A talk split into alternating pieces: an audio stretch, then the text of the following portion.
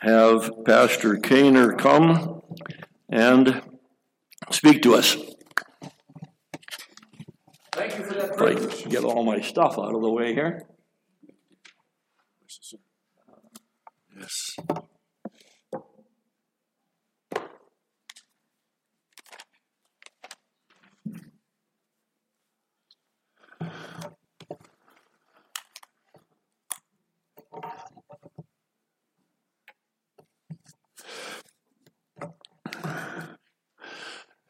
The text that we have in front of us this morning is so rich that it needs a three concept introduction, okay?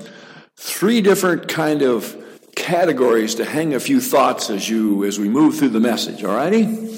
The first thought is this that sometimes it's hard to know what constitutes an advantage and what constitutes a disadvantage. Okay? Imagine being spoken to in sing songy English by a Chinese person, okay? Once there was a wise Chinese man. One day, horse escape, neighbors gather. Oh, this bad, this bad. Wise Chinese man say, How you know this bad? Next day, son trying to break horse, fall off, break leg. Neighbors gather. Oh, this bad, this bad. Wise Chinese man say, How you know this bad? Sometime later, army come through area, conscripting all able-bodied men. Son have broken leg, no go. Neighbors gather. Oh, this good, this good. Wise Chinese man say, How you know? How you know? How you know? How you know? What constitutes an advantage and what constitutes a disadvantage? Sometimes it's hard to know. Concept number two disappointments can be his appointments. Disappointments can be his appointments. Concept number two. Concept number three. Bible teacher Warren Wiersbe tells audiences that all believers are enrolled in the school of faith from the moment of salvation. Tuition is uh, the same for everybody. No scholarships, no freebies, no bargains, same rate for everybody. Abraham is dean of the faculty in the school of faith, and the rest of the instructors are mentioned in Hebrews chapter 11. In the rest of 1 Samuel chapter 16, as was read, David will graduate from music school and writing school and sling school, and he will be off by himself in a hidden place. Hidden place. In our first session, it was suggested that God constructs our attitudes. He's in the process of building us and making us like himself. The last session closed with David being anointed. He was, uh, he was anointed to be king. And God stated what was going to happen. He, uh, he had it out there. He's going to be the king. You know, being an astronaut would be great, wouldn't it? I mean, they had, they had sponsorship offers before they ever went in space. I mean, they were just, you know, photo ops, dinners, you know, wanted, come and speak, you know. Being an astronaut would really be cool. Becoming an astronaut is another matter. In John Glenn's biography, he said that the people sending him into space said, We are sending you where we've never been, where no man has ever been. And they felt they had to subject Mr. Glenn and his fellow astronauts to every conceivable test so that they would know how the body would react, how they would react, how the whole, the endurance, I mean, everything they could think of, everything they could dream up. Almost sadistically so, as far as Mr. Glenn indicated from his perspective. Um, being an astronaut, that's cool. Becoming an astronaut, not. The Marines, the few, the brave, the proud, being a Marine, we great, all those brass buttons, that sharp outfit. Man, they look good, don't they? I mean, those guys look like a bunch of handsome hunks. They're good looking guys, you know? Ah, but becoming a Marine, eh, not so interesting. Being king? Ooh, yeah, that's nice. Everybody got to do what I say. Becoming king. The passage we're working with this morning is becoming king. It's going to be horrendous. It's going to be difficult. It's going to be challenging. It's going to be stressful. Verses 1 to 13 illustrate that God's sovereign purpose would not be missed for David. That's the verse, that's the section for the Calvinists. Then we come to then we come to 14 to 23, and that's the section for the Arminians, you know. He's going to have to work, work, work, work, work to enter into the plan that God has for him. There's a very interesting verse, I believe it's in, uh, in 1 Timothy chapter 2, verse 10. At least I sure hope it is. Let's see here. 1 Timothy chapter 2, verse 10 says,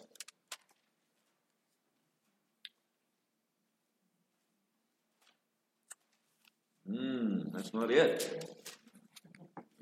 That's not it. Let's see. Let's try 2 Timothy chapter 2 verse 10, which says, "I endure all things for the elect's sake." You see that? You see that represents the balance of the Calvin and the Arminian. So we have a Calvinian passage in front of us here. I endure all things. That's the becoming king. That's becoming an astronaut. That's becoming a marine for the elect's sake. There was an elect's sake, but there was a means to reach the elect's sake. Human effort. Calminian passage, okay? All right.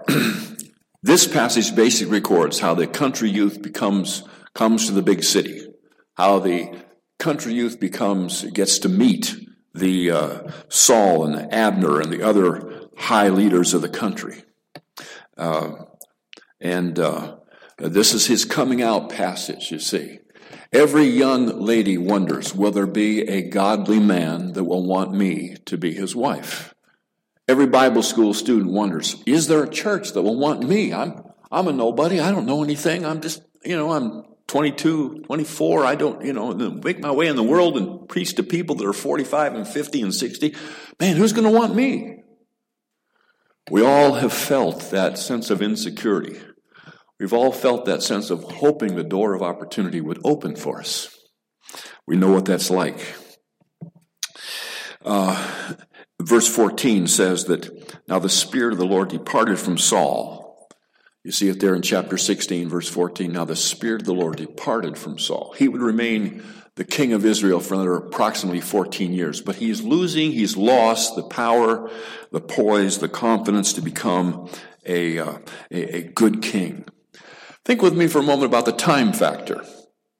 The time factor. 1 Samuel 16, 1 to 13 would have taken place in a matter of hours. Just a matter of hours. I mean, he's got to, Samuel's got to travel from Ramah to Bethlehem and back to Ramah, what, a day, a half a day, three quarters of a day, short period of time. We've probably got as much as four years to complete the chapter from verse 14 to verse 23.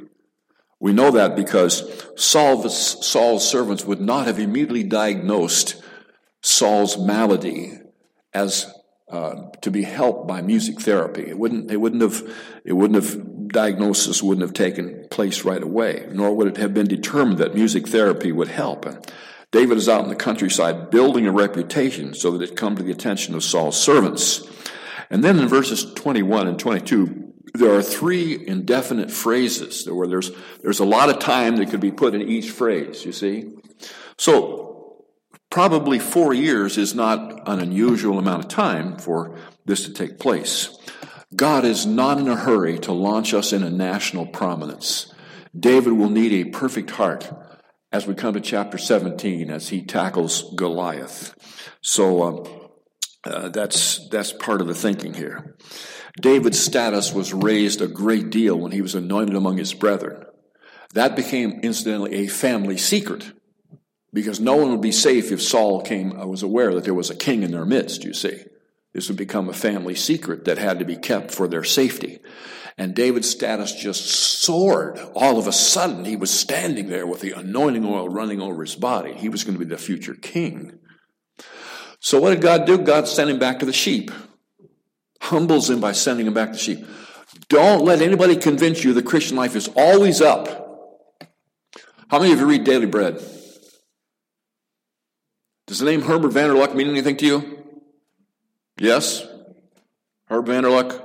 He, for years, he wrote many, many articles. I heard him say as he retired one day uh, at Trinity Baptist in Grand Rapids, he said, You know, I, I had a wonderful ministry, and then it kind of got smaller, and then it got bigger again, and then it got smaller. And he just, he just, there was just a grace and humility in his life as he said, What I'm saying is the Christian life is not always up. It's not always better and better and bigger and bigger and bigger, you know? It doesn't work that way. God doesn't always do that. So David is sent back to the sheep. And uh, he's returned to balance off his newly acquired status. We are all lifelong learners, and David is in school. In fact, the title of the message this morning is Finishing School. Finishing School. Yeah, okay, good. It's here. Thank you. Being ahead of me, Steve. Thank you.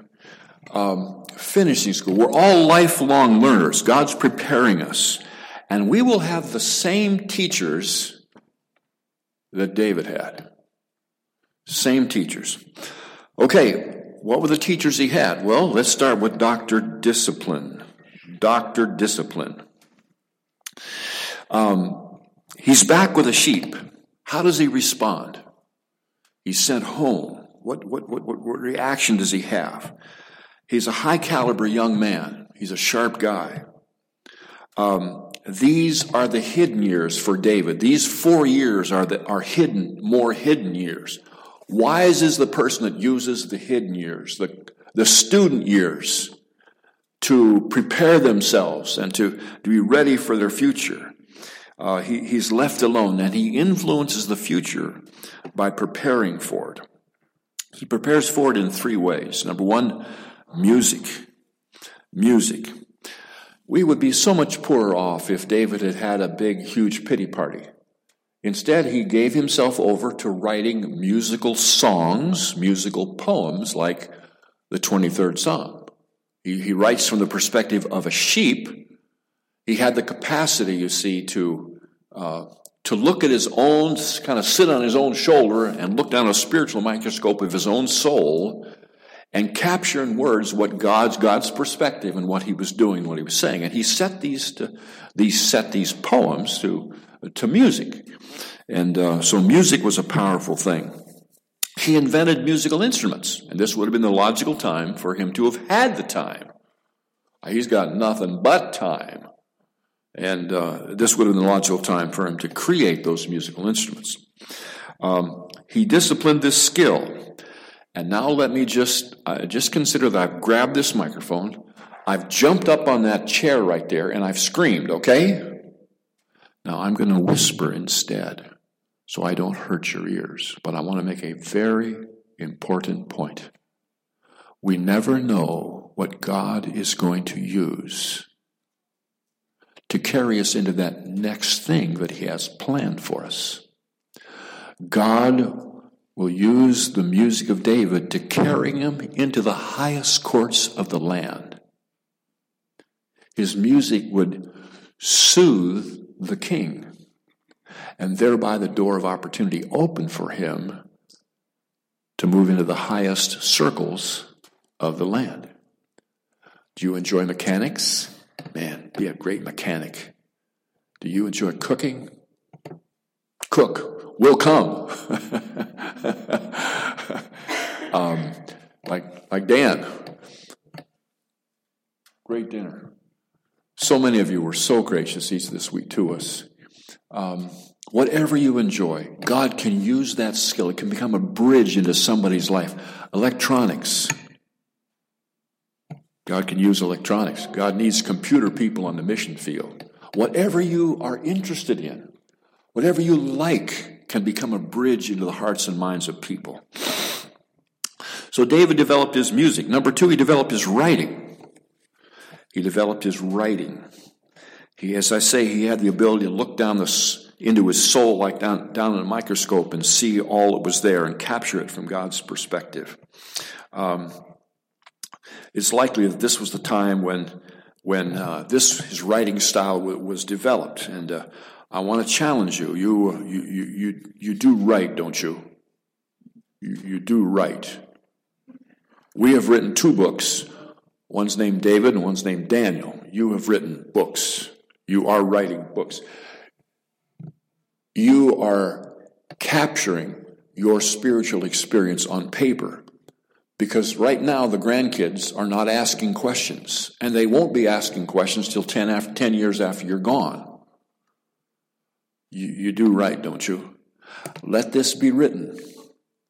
Psalms 102, verse 18. Let this be written for a future generation, that a people not yet created may praise the Lord.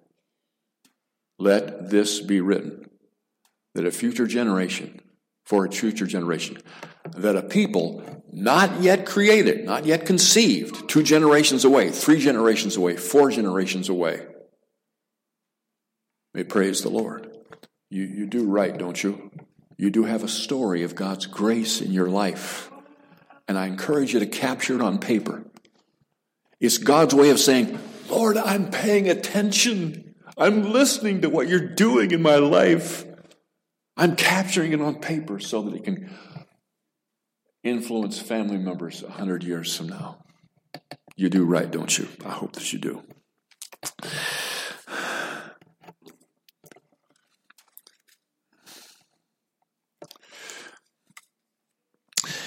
There's great power in what's written. Um, the living word, the written word was with the Jewish people for millennia and then for a long time, millennia. And then we had the living word for 30 years, 33 years. And then we went back to the written word. You know, when God, when God got ready to communicate with humanity, He didn't send a cassette tape.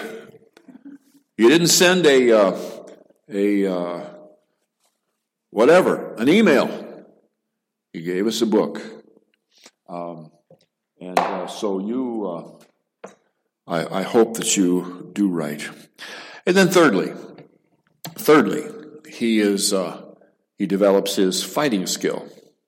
Now, certainly the Spirit of God guided the stone in the pouch in David's sling. But part of the reason, humanly speaking, I'm convinced he was willing to step out and tackle Goliath is that he had spent hours hitting targets no bigger than Goliath's forehead. He had nothing to do except his music and, as I say, his writing and so forth, but lots of hours to use that sling and practice and practice and practice and practice and practice some more. he, uh, he developed his fighting skill. Philistine raids were common, his sling would be valuable. Well, one last thought before I move on to court. He's alone in the wilderness with his sheep. The, the older brothers didn't want to be a sheep herder. They, you know, they went to the anointing. David stayed with the sheep. He's out in the country with a job that nobody wants. Perfect, perfect opportunity for him to be self-pitying and poor me and this is terrible and and you know, if a psychologist had gotten a hold of him, he'd have said, "Yeah, you need to you need to go where the bright lights and freeway traffic is and have fun. You need to, you know, this is terrible. You need to get out of here, you know? You need to go someplace." Folks, there's some wonderful things that come out of the country. Wonderful things can come out of the country. It used to be that that uh, students who were schooled at home, homeschooling, were kind of put down by universities. But they have discovered that students who went through homeschooling tend to be among the sharpest students they have. There, there can be some great things come out of humble beginnings. There can be some great things come out of the country. And it would be easy to look at the city Indians and think, oh, it's all there. All the excitement is there, you know. Oh, God is at work in the country too. Well, He's at work in the city, but He's also at work in the country. And we ought to be grateful for the country. Well, He's called to court. You see it there in the verse that uh, people become aware, uh, servants of Saul become aware of his abilities, and they report his skills to uh, King Saul. And so we read there that uh, um, find uh, verse 17 find someone who plays well and bring him to me. David said to Saul, let uh, no one, oops, skip the page there. One of the servants said, I've seen the son of Jesse, Bethlehem. So David comes to court. He meets the important people of the world, important people of the Islamic world, or of the, uh, the Islamic world, the Arab world, uh, the Christian world. That I'm going to get it right eventually. You know what I'm talking about.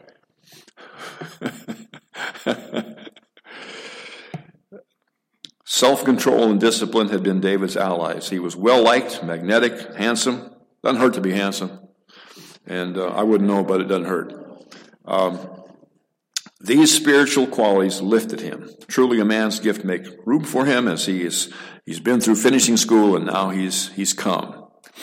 God has a unique course marked out for every person. However, you'll have to work at it and work at it and work at it to enter into that course. The Christian young lady will find her Mr. Terrific. The Bible school student will find a church that wants him to be the pastor. The fifth grade teacher will find that he or she has the energy to work with their children, and the business student pressures will not overwhelm the Christian man who looks to the Lord. Uh, as we work at it, God can uh, God can help us a great deal. Well, David didn't figure on getting into the court via his harp, but he rode his harp into court. Doctor Discipline gave David quite a ride. Professor number two, Mr. Disappointment. Mr. Disappointment. Chapter 17, verse 1. David has become a resident of the court. He is not only the court minstrel, but he's now the king's armor bearer. But neither need kept him at court as the Philistines were gathered up for war. Once the Philistines were gathered up for war, Saul didn't have time to be melancholy. He had to, he had to get to work. He, uh, he had to get his army going there and be ready to go. You see that in chapter 17, beginning to come along there. The date is approximately 1021 BC. David's about 19 years of age. He's been at court uh, some time, and he's been promoted to be armor bearer, as I say. You'd think he'd be there. That was his permanent home. But when, uh, when, the, uh, when the, the troops rallied, guess where he was? He was back with the sheep. Back with the sheep. The big moment came, and his brothers got to march off with the flash and the splash and the excitement of a military campaign. He went back to the sheep. From promoted, a nobody, promoted, status up, back to sheep, status down, brought to court, status way up. Seven, chapter 17, verse 1, status way down again. Kind of up and down, like your life and my life. Not unusual for that to be the case. I think he was very disappointed. He wants to be accepted by his brothers. He wants to be part one of the guys. He wants to be there. He wants to partake of this thing. And and uh, you know he's just he's just not. It must have been very disappointing for him. When word reached David to return home, his hopes faded. I wonder if Eliab felt superior. Oh, little Davy, yeah, he's he's a musician and he's with the sheep. Yeah, yeah, yeah. That's he, that's that's his speed. Yeah, he's yeah he's not here, not here. I wonder if he felt like, well, I'm I'm a fighter. I'm a fighter. Yeah, he's yeah, he kind of babysits the sheep. I'm a, I'm one of Saul's men. And I say again, how you know what constitutes an advantage? Because now I'm I'm shouting again, because God has more for David with the sheep than he has for Eliab at the front. And David has to be sent to be back with the sheep to experience what God has for him. It's hard to say what constitutes an advantage in life. Not so obvious. God has bigger plans for him. Bigger plans for him. You may look at some who seem to be in the center of the social world. Others seem to have more influence, be more, have more, are more. It's hard to say what constitutes an advantage. I remember a young couple in high school, they got married right out of uh, a month or two out of graduation high school. Not all that common in some places, but there in Southern California where I grew up, that was just unheard of. and they burned out. They, they, they peaked too early. They had too much success. They were the, they were the very center of attention. But they didn't have the, the maturity to handle the intoxication of being the center of attention. Some people peak too early in life. Let's not be envious of others who seem to have more or are more or do more. Let's be trusting the Lord. It's hard to say what constitutes an advantage in life. Isaac Newton, when he was four years of age, his father died. His mother remarried, and the husband, the stepdad, had one requirement. He did not want little Isaac around. So he lived at his aunt's house half a mile away. His mother saw him regularly, but he didn't live with his mother. And there was a wound in his life. But when that stepdad died, Isaac Newton's mother inherited that estate. And then when she died, he inherited that estate, enabling him to be a retired gentleman scholar. Without that money, he might not have been that. He worked for the mint, but he also had that nest egg that helped him. So, what looked like a terrible wound, and it was, was turned to be an advantage. It's hard to say sometimes what constitutes an advantage. Sin has wired us all to think and assume that others are more important to God. Sin has, sin has either made us arrogant and boastful and dominant, or it's made us insecure and uh, questioning whether God loves us as much as he loves somebody else, or um, feeling that others are blessed more, etc., have more, are more, etc. Have more fun or smarter, and God loves them more. When uh, when things get difficult, we begin to we begin to question: What if I what if I taken that other job, married that other person, lived in another city? When the pressure mounts, we tend to examine these things and and uh, uh, uh, you know focus on those things. But uh, David did not. He trusted the Lord. Very important to do that. It seems that the Lord is not interested in now for David. He's not interested in now for us either. He'll, uh, he'll focus on development of our character. So let's see, Mr. Mr. Discipline, Dr. Discipline, and Mr. Disappointment. David's third professor, I believe, is Mr. Distressful Responsibility. Mr. Distressful Responsibility. In God's Hidden Valley Finishing School, David was to meet some very distressing responsibility. He was given a course in the power of the Holy Spirit, and Dan was probably at the 504 level, college level, graduate level course in the power of the Holy Spirit. He's going to go up the Elah Valley before long, the Oak Valley, and he has to have a perfect heart of humility.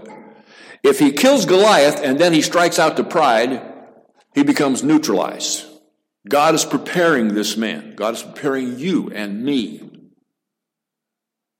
Um, now, skip ahead to chapter 17, verse 34. Chapter 17, verse 34. It reports that David is uh, alone with his sheep now, it's reported later, but it happens earlier. David later is telling King Saul, and he uses this event in 34 to 37 to explain to the king why he should be allowed the opportunity of facing Goliath. But it happens back here when David's alone with the sheep before he ever walks up to the valley, Oak, Oak Valley, and sees Goliath for the first time. It's recorded there that a lion darts off the field, out of the field, somewhere out of the forest or something, begins to ravage David's sheep. And so David, he's already made up his mind he's going to be a good shepherd. He tears after the animal, and uh, this is very distressing responsibility to have a lion come after your sheep. You know, I mean, Lord, what have I done? Why me? Why this? Why now? He doesn't say that. He doesn't say that. He tears after the lion and Somehow God lets the simple weaponry that he's got have enormous effect, and pretty soon the lion lies dead at his feet. David needs to say to himself, How did I do that? How did I do that? I didn't do that. God did that. The Holy Spirit did that. I've received some interesting things about the Holy Spirit lately. Um, I wish I were more perceptive. I really do. We, we, you know, we can be so unaware. I can be so unaware. In the course of moving from the Detroit area to the Holland area, um, a man said to me, "You know, you you've been such a good pastor to me." I thought, I haven't pastored you. I've been your friend. I, I haven't. I haven't. God pastored you, and I realized later the Holy Spirit pastored him. I didn't pastor him. You know, they gave me a little plaque that says, "Keep reading the book." Keep reading the book. And they said, Well, you said that to us again and again and again.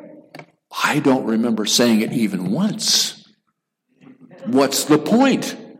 The point is, maybe I said it once, maybe I said it twice, I don't remember. But the Spirit of God jacked that thing up on steroids and put it in their hearts.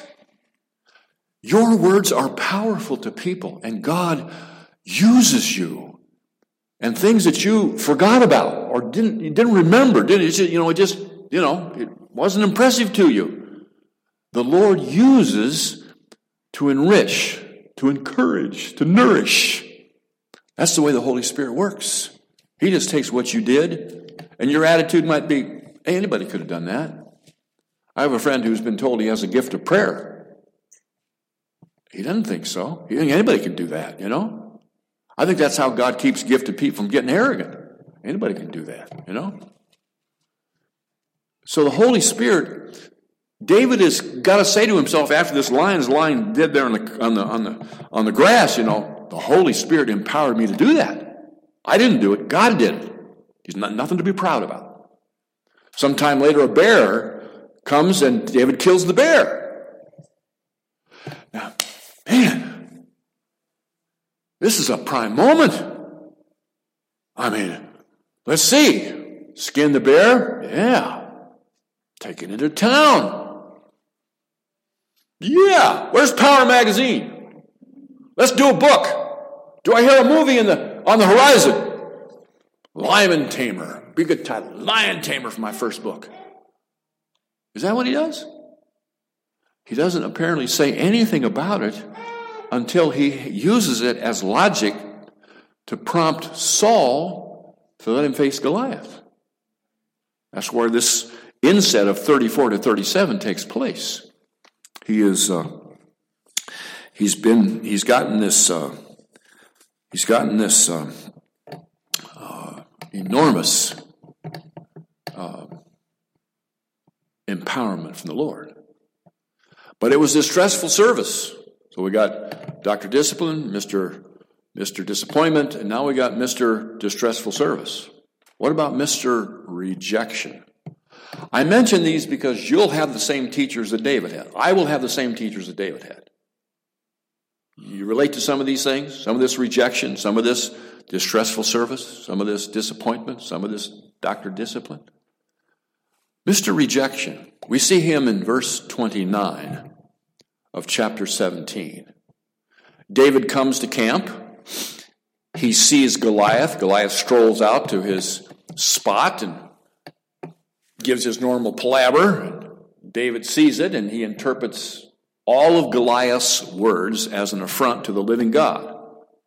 Everything David does is based upon the assumption that Goliath has offended God. Not God's, not Eliab offended, or uh, Goliath offended Israel or King Saul or, or him, but, but he, Goliath, is an offense to God. And he was pitting himself against God's army. As such, he was against the Lord. Well, when he inquires about the reward that will be paid, David does, to the man who kills Goliath, takes him on, kills him, hopefully.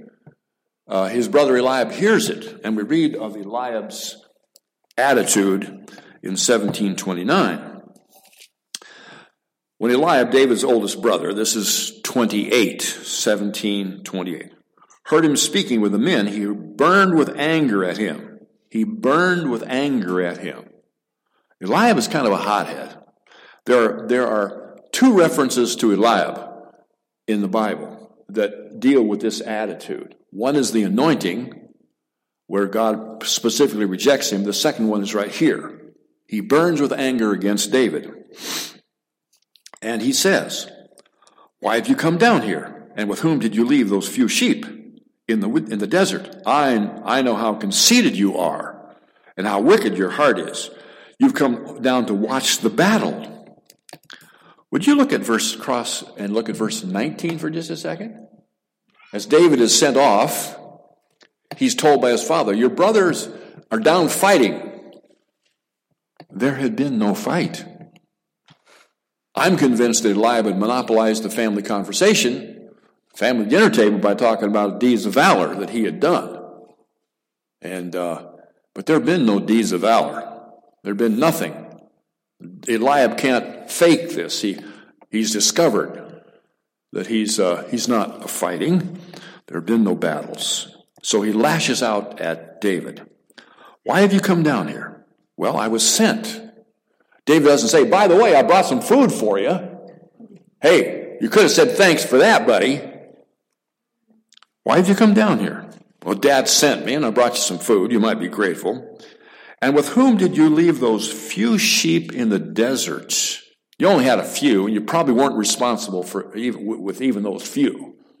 He kind of demeans shepherding, and he and he belittles David's sense of responsibility. I know how conceited you are. You see it there at the beginning of uh, middle of uh, verse 19 or verse 28. I know how conceited you are. You know, it's interesting. Liars think everybody else is a liar, and proud people think other people are proud, and uh, uh, thieves think other people are thieves. When he mentions, I know how conceited you are, what he's really saying is, I'm really conceited by accusing you of being conceited and proud. I know how conceited you are and how wicked your heart is. You came down only to watch the battle. Well, come on, Eliab, give us a break, grow up. David is rejected by his older brother, and uh, um, he uh, he handles it beautifully. He responds beautifully. He he doesn't get upset. He um, he uh, just turns away and uh, continues to inquire about the royal rewards. Um, and so uh, he just he, he beats Mr. Rejection. He passes the rejection test. He's one of the beautiful people. He passes Mr. Rejection's exam, and uh, now we come to Mr. Doubt. How are we doing on time? Stop that thing back there, would you? Can somebody take the battery out of that, please? We're going to be done shortly, I promise. Mr. Doubt. Mr. Doubt. Saul hears about David's offer to face Goliath. He's desperate. And so David, he calls David into his presence and he talks to him. And uh, David, uh, this is this is in verse, beginning in verse, uh, let's see here. Verse 32 David said to Saul, Let no one lose heart on account of this Philistine. Your servant will go and fight him. Saul replied, You're not able to go against this Philistine and fight him. You're only a boy, and he's a fighting man from his youth. So he's, he's doubting whether David can do this. He doesn't think he can. He just, he just doesn't think it's going to happen. Mr. Spurgeon suggests, Charles Spurgeon teach, uh, preached in London in the 1860s. Um, interesting young man. Pictures of his before they had public address systems. There would be a there, would be a layer here, and then another balcony, and there'd be five, six balconies, and everybody, uh, you know, four or five thousand people within a hundred feet of his voice, something like that. It was amazing. Anyway, Mr. Spurgeon suggests that David did some remembering and some reasoning.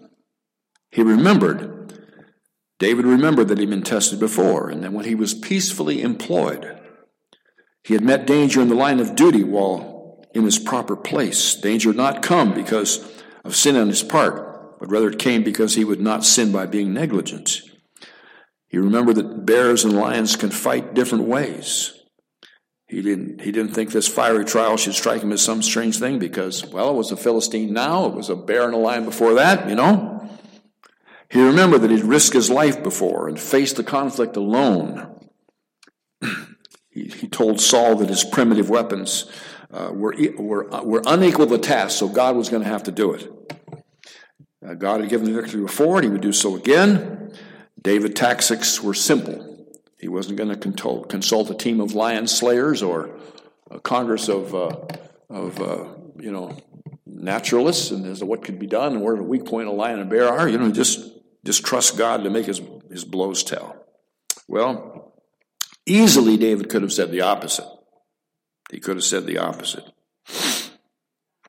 He could have reasoned that, well, yes, yes, uh, uh, case of the Philistine could be parable to the lion and the bear, but, uh, you know, uh, you know, Eliab, he hadn't been very kind to me, and good King Saul, there, they really know what's best. I, I bear not push my luck.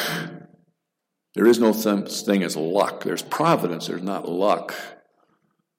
David could have thought, well, you know, I'm, I'm kind of worn out. I, I, I shouldn't, you know, I'm, hey, I'm obligated to fight bears and lions. Maybe a dozen bears and lions, but I'm, you know, this two-legged guy, you know, no, he's, he's out of my league. He easily could have convinced himself that he was uh, not appropriate for him to take on Goliath. And so Saul says, Well, okay, I'm convinced. You can, you can have him. Verse 38 Then Saul dressed David in his own tunic. He put a coat of armor on him, bronze helmet on his head. David fastened on his sword like the, over the tunic and tried to walk around, but he was not used to them. I mean, if you're going into a domain of professionals, I mean, you would be pathetically outclassed not to have the right gear, right? You got to have the gear. I remember a young lady that I knew in Southern California. She said, "Oh, I got everything I need to ski." And I said, "Well, did you? What kind of boots did you get?" "Oh, I didn't get boots." "Oh, uh, what kind of skis did you get?" "Rossignol, head. What kind of skis did you get?" "Oh, I didn't get skis." Well, she she, she was, she had the, the right dress, the right snow outfit, but she didn't have any skis.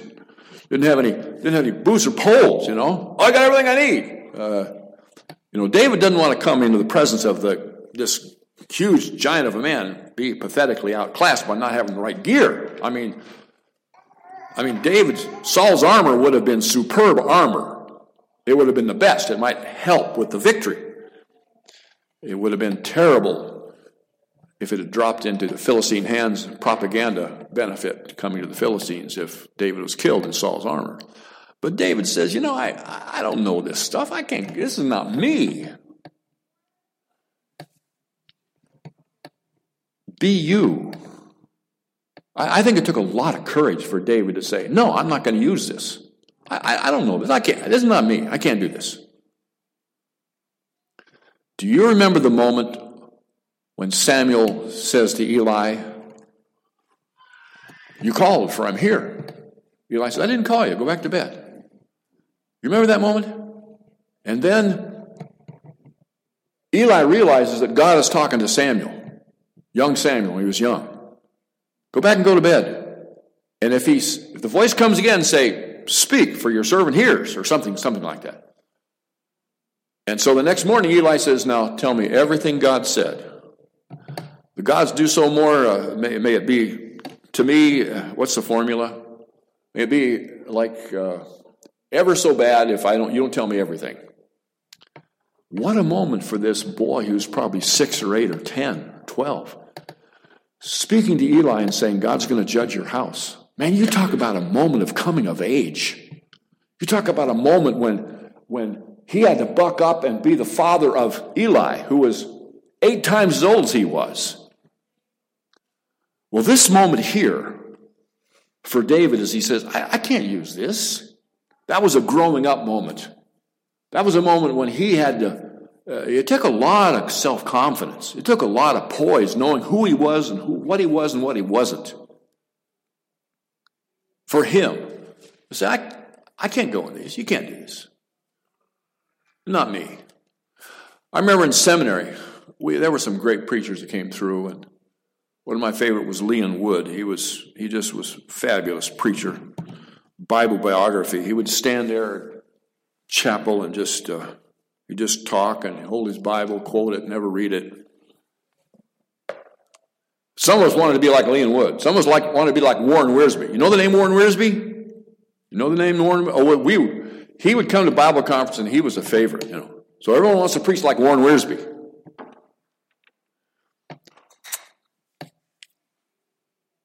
I don't know how many made it. He just Warren Wiersbe just kept hitting grand slams quietly, never never yelled, never shouted, never got dramatic. Just he just he just delivered the goods, you know. He just delivered the insight. So a lot of us wanted to preach like Leon Wood or Warren Wiersbe. But the really smart guys just kept on being what they'd always been. Just kept on developing their own unique presentation of truth. Be you. Don't try to be somebody else. Now, people can help us and we can improve so the you becomes a better you, but be you. God made you, He loves what He made, He's impressed with you. I have a friend who sang a song I'm yours, Lord. Everything I've got, everything I'm not, I'm yours, Lord. There's a lot of things we're not. Oh, to be content with who we are, at rest with what we are and what we're not, and leave others to God. David put off the armor, can't go in these. And then he goes off to face Goliath. Well, those are the professors he had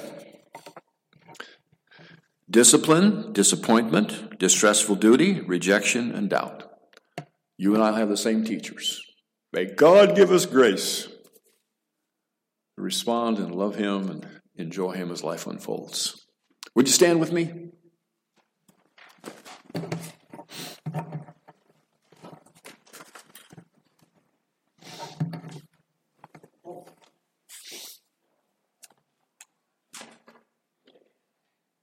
Thank you.